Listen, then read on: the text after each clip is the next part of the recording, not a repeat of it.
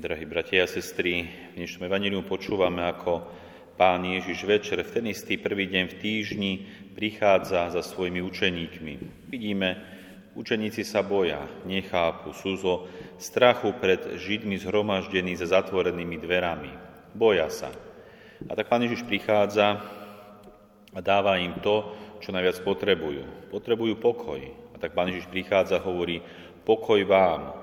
A dáva im ten dar, ktorý oni vtedy momentálne najviac potrebujú.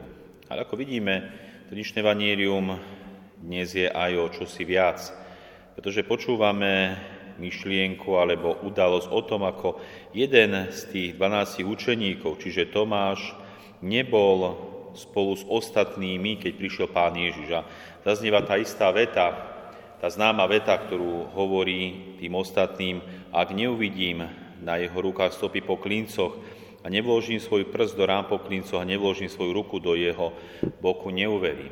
Čiže keď to tak zhustili, ak neuvidím, neuverím. Toto boli slova Tomáša, Didymusa. Ten, ktorý nevidel Ježiša Krista ako vzkrieseného, keď prišiel k učeníkom, tak hovorí tú známu vetu, ak neuvidím, neuverím. Mohli by sme sa začudovať tejto vete, ale predsa v tom období, v tom čase, to nebolo až také zvláštne. Pretože tedy bolo normálne vidieť výnimočné veci. V tom čase, keď žil sám Pán Ježiš Kristus, tak sa skrze Ježiša Krista diali veľké veci. Pán Ježiš zázračne uzdravoval chorých, nemých, chromých, slepých, hluchých. Pán Ježiš kriesil mŕtvych, Pán Ježiš chodil po vode, rozmnožil chlieb a ryby na púšti pre viac ako 5000 mužov. Takisto premenil vodu na víno a mnoho ďalších znamení a zázrakov. Čiže jeho učeníci, dal by sa povedať, z prvého miesta videli tieto veľké Božie diela. Preto im nebolo ťažké veriť.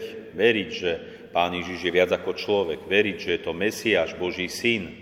A učeníci mu verili. Sám Pán Ježiš hovorí, ak mi už neveríte pre tieto slova, verte aspoň pre tie skutky, ktoré konám. Sám Pán Ježiš sa odvoláva na svoje veľké skutky, ktoré koná. A tak možno je preto, zaznieva táto veta, ak neuvidím, neuverím. Ale Pán Ježiš ide vo viere ďalej. Pán Ježiš, keď prichádza potom o nejaký čas za učeníkmi, už je tam aj Tomáš, tak sám Pán Ježiš hovorí, uveril si, pretože si ma videl. Blahoslavení tí, čo nevideli a uverili. Pán Ježiš posúva vieru na novú úroveň. Už to nie je o videní a viere.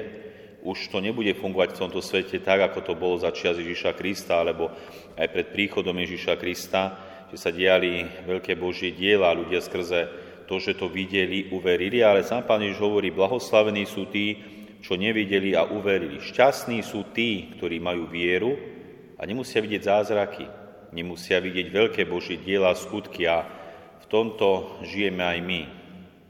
Pred našimi očami v našom živote sa nedejú takéto veľké a zázračné veci, ako sa diali za čias Ježiša Krista. Žijeme vo viere a aj potom skrze našu vieru by sa mohli diať, keby sme mali dostatočnú vieru, ako sám Pán Ježiš hovorí, veľké Božie diela. Takže našou úlohou je budovať tú vieru, ktorú nám Pán Ježiš hovorí.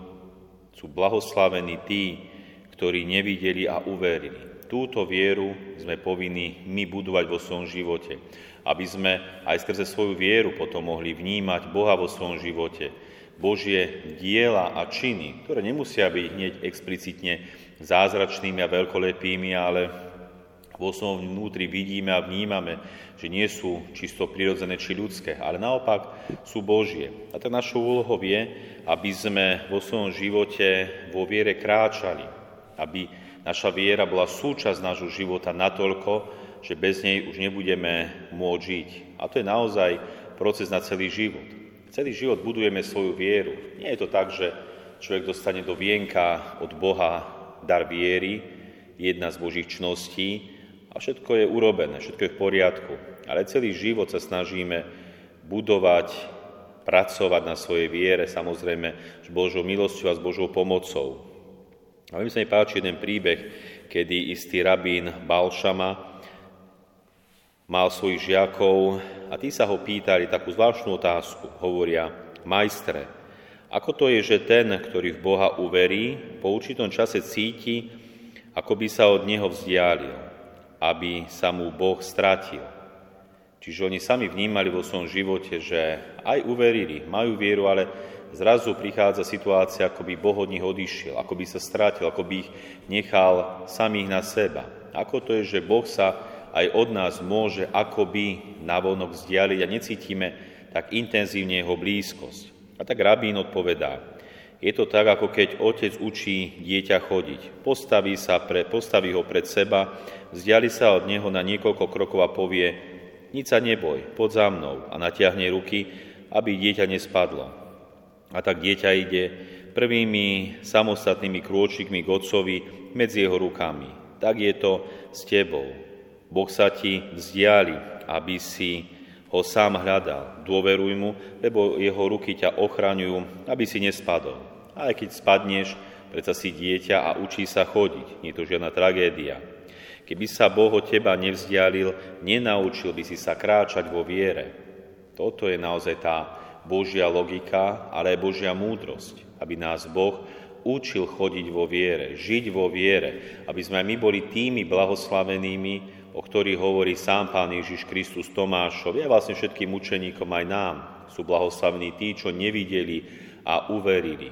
Aj takto nás Pán Boh učí chodiť. A my sa musíme učiť, aj keď možno nie vždy cítime Boha blízko seba, cítime, ako by sa vzdialil od nás, predsa život je škola, život je cesta. Cesta, ktorou kráčame, aby sme raz prišli do Nebeského kráľovstva, kde je cieľ nášho putovania, kde už naša viera bude završená a tam už nemusíme veriť. V nebi už budeme vidieť Boha z tváre do tváre a viera nám už nebude potrebná. Vtedy už budeme poznať a vidieť. A tá našou úlohou je či už učiť samých seba veriť, alebo aj pomáhať tým ostatným. Jednoducho privádzať ostatných viere a vždy je to hlavne na základe dobrého príkladu nášho života. Ak žijeme svoju vieru, ak žijeme naozaj svoje kresťanstvo, vtedy aj tí ostatní skrze nás môžu uveriť. Prídu, a Boh im dá vieru, ktorou môžu kráčať a žiť. A tak jeden starý človek, ktorý bol ateista, čiže neveril Boha, sa vybral k jednému chýrnemu kňazovi. Dúfal, že mu pomôže vyriešiť problém s vierou, pretože nemá vieru, neveril v Boha a predsa zaujímalo ho to. Musel chvíľu čakať, lebo pán farár mal akúsi návštevu. Ale keď tento kňaz zazrel tohto starčeka na chodbe, ako na neho čaká, vzal a s úsmevom mu priniesol stoličku, aby sa posadil a nemusel postojačky čakať.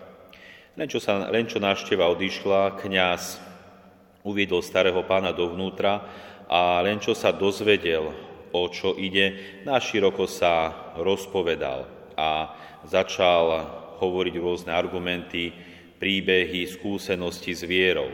A po obsažnom dialógu zo starého ateistu sa stal veriaci človek, ktorý prejavil túžbu vrátiť sa Božiemu slovu, sviatostiam a k dôvere panu Máriu.